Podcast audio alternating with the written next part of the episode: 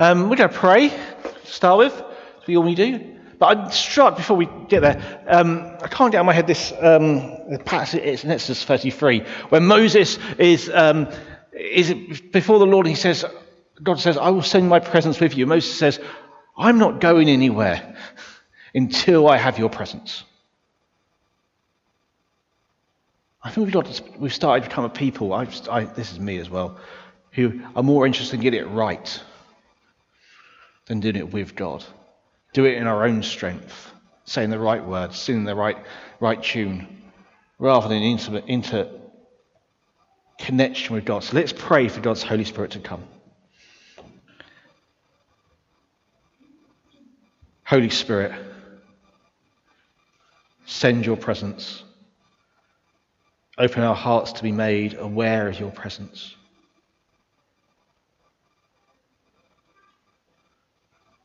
Come, Holy Spirit.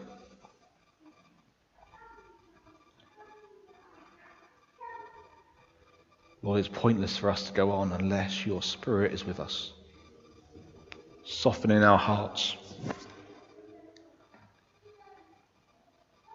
opening our minds, healing our souls. Come, Holy Spirit.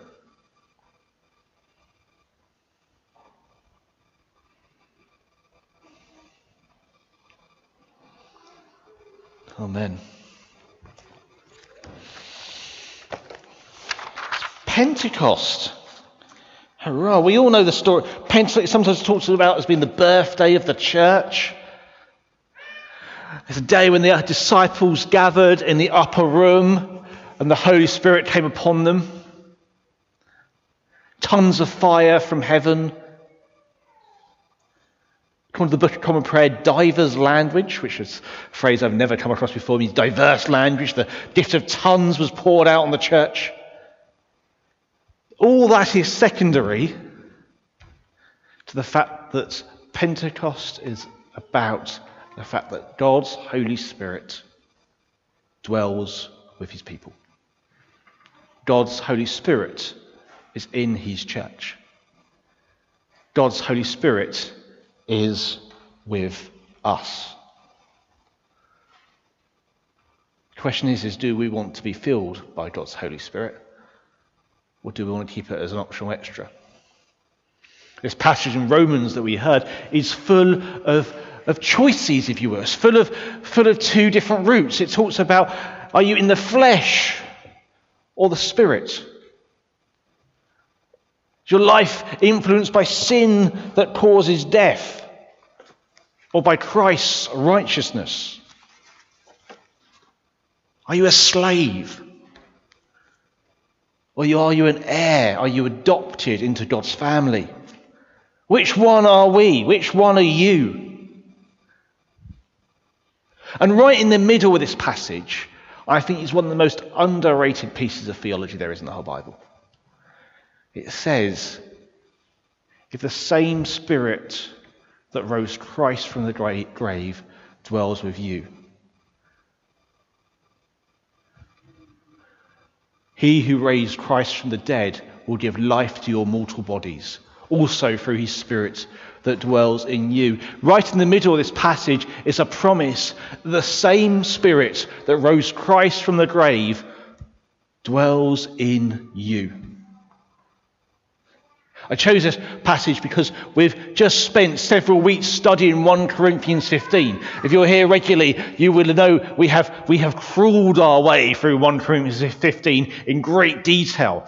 It's a chapter of the Bible which spells out very carefully Paul's theology of the resurrection. That when Christ rose from the grave, it wasn't just some epilogue to the cross and crucifixion but it was the destruction of death. It was defeat of all that that comes from death. It was the first glimpse of what God is doing, will do, and will complete. The resurrection of Jesus is the first fruits that what happens is going to happen at the end. When all death, all pain, all sickness, all brokenness is taken away. And here in Romans, that is all linked into what we do because the same Spirit that rose Christ from the grave, the same Spirit that made those first fruits happen, dwells in you. What a promise! The same Spirit that rose Christ from the grave and defeated death is here. The same Spirit that rose Christ from the grave, the same Spirit that will rise us all at the end, is here and dwells in us. The question is, is do we want it?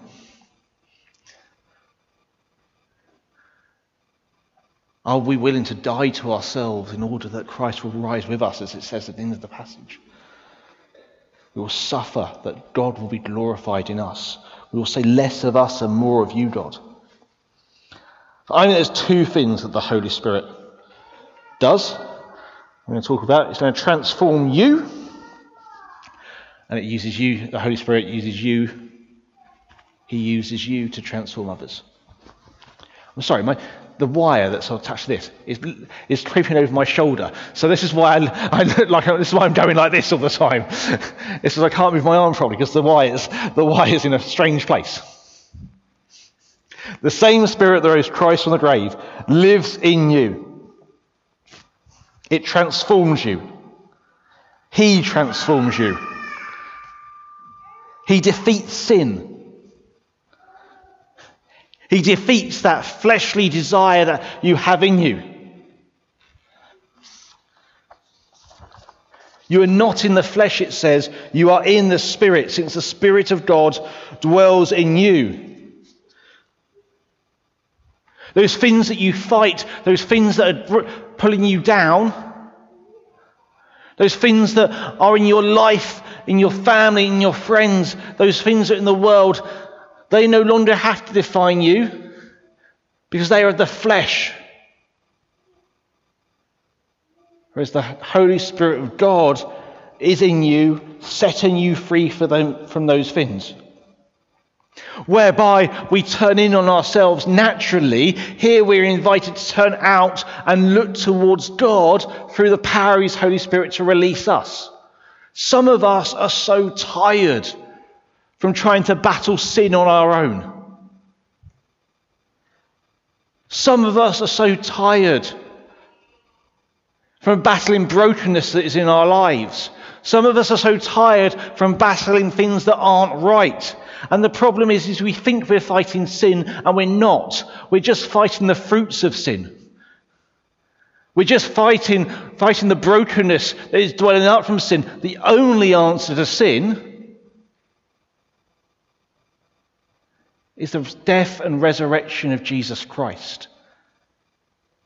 And the same spirit that rose Christ from the grave, the same spirit that broke the very foundation of sin, lives and dwells in you. And we need to trust God to defeat those things. Then the fruit will wither and die. Too many of us are caught up in thinking that only if I try a bit harder, I will be free from that thing. And you've been trying that for some time and it's not working. The same spirit that rose Christ from the grave lives in you. It has defeated death, it's defeated sin. We just need to let it be in charge. I keep saying it, I'm so sorry. Him. The Holy Spirit is a person, it's not some amorphous force. We need to let Him be in charge of our lives.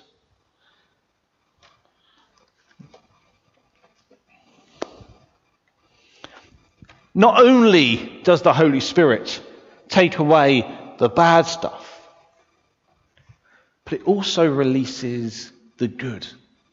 It builds you up. It transforms, He transforms you. In the Old Testament, the Holy Spirit comes upon particular people at particular time.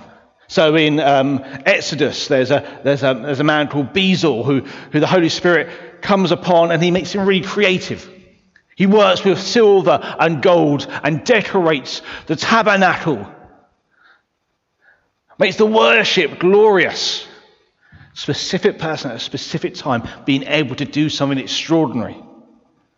Gideon, specifically, the Bible comes upon him and makes him courageous to lead God's people. Isaiah, the Spirit of God comes upon him that he can prophesy. Samson, the Spirit of God comes upon him that he can be full of strength. The Holy Spirit specifically comes on specific people in specific times in the Old Testament. And then at Pentecost, something else, something changes.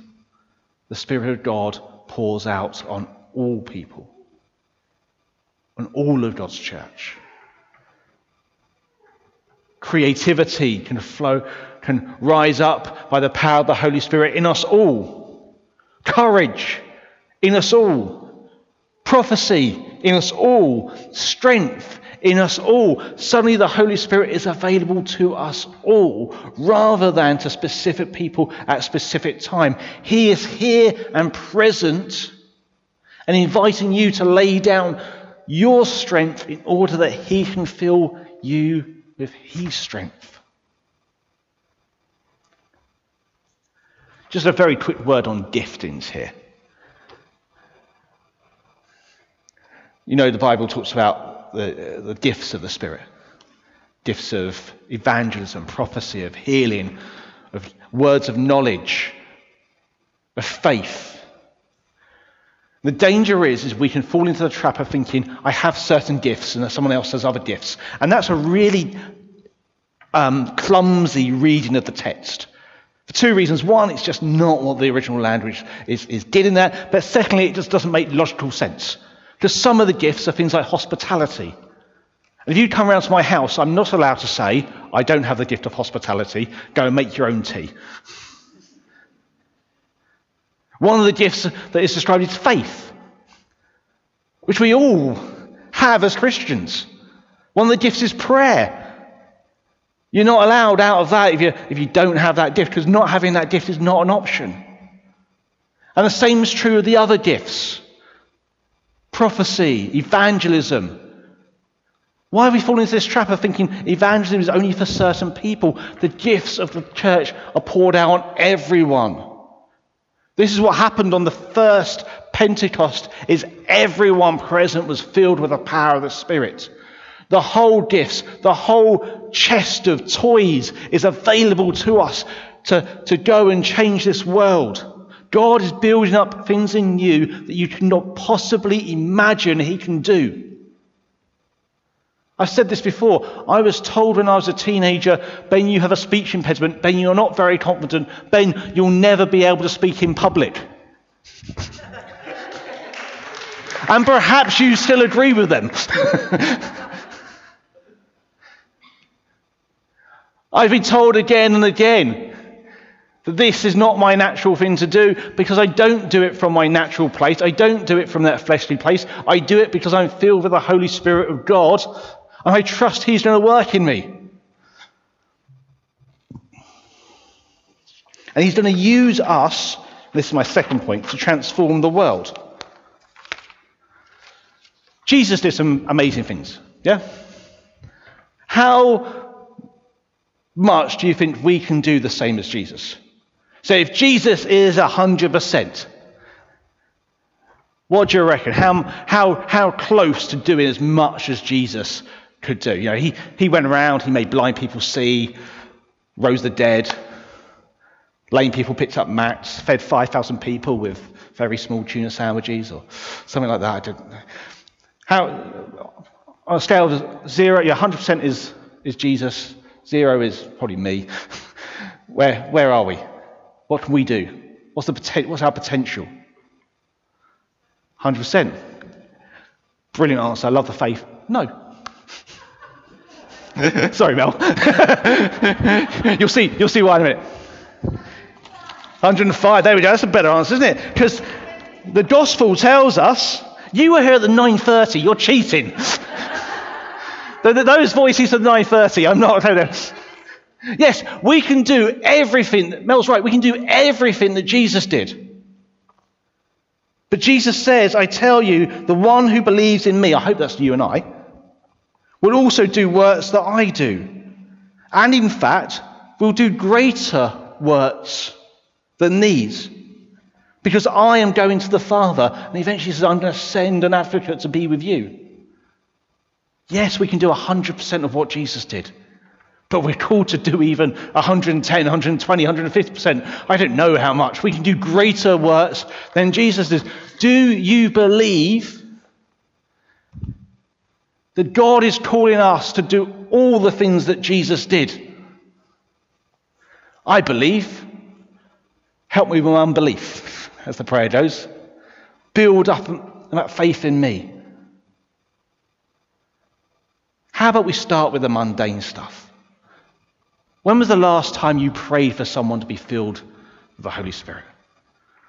When was the last time you prayed for the Holy Spirit to be present in a situation? I think this comes down to this control thing again. We much prefer to pray, we pray very specific prayers that try to put us in charge. Last two Saturdays ago, there was a wedding in here. It was a really lovely wedding. It was that, that I really enjoyed um, getting to know the couple that I married, and they were really. I, I say that about every wedding that I do, but I really mean it about this one. No, I do. I mean, there was, doing a wedding is a privilege to work, to, to spend some time with a young couple who are in love, who are setting out on life together.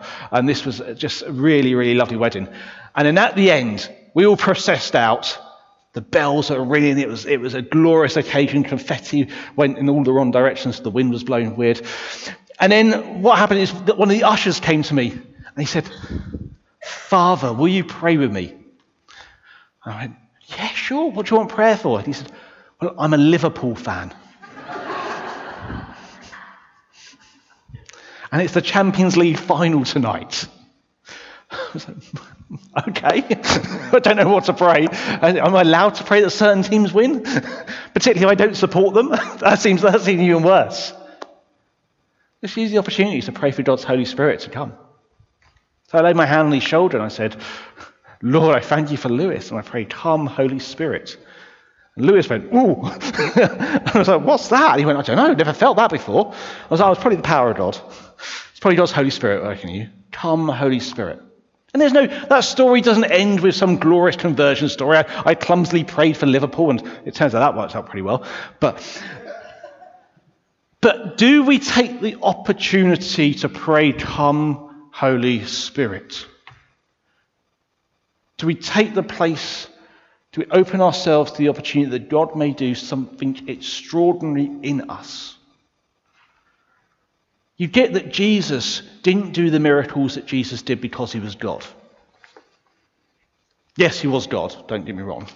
But the Bible tells us he laid aside his divinity and became man. But Jesus was a man that was perfectly filled with the Holy Spirit, perfectly in step with the Holy Spirit. So when he prays for, for someone to be healed, that person is healed because he's in step with the Holy Spirit. When he multiplies fish and bread, it's because he's in step with the Holy Spirit. Jesus doesn't heal people because he's God. He's laid aside that he is God and man. But he prays for people in his humanity filled with the Holy Spirit. And it's important to have that as a construction in our head because that means we can pray for the same things that Jesus prayed for. Jesus didn't raise himself from the grave, the Holy Spirit rose him from the grave. And that same Holy Spirit dwells in us now. That's why we pray with power and authority that God may transform things. Because the same Spirit that rose Christ from the grave lives in us. So may we do abundantly more than even Jesus did through the power of the Spirit. Because God grows in us gifts. He heals our hurts. He invites us to live not a fleshly life, but a life full of His Holy Spirit. A life not of slavery, but of freedom. A life not of servitude to sin, but adoption into God's family.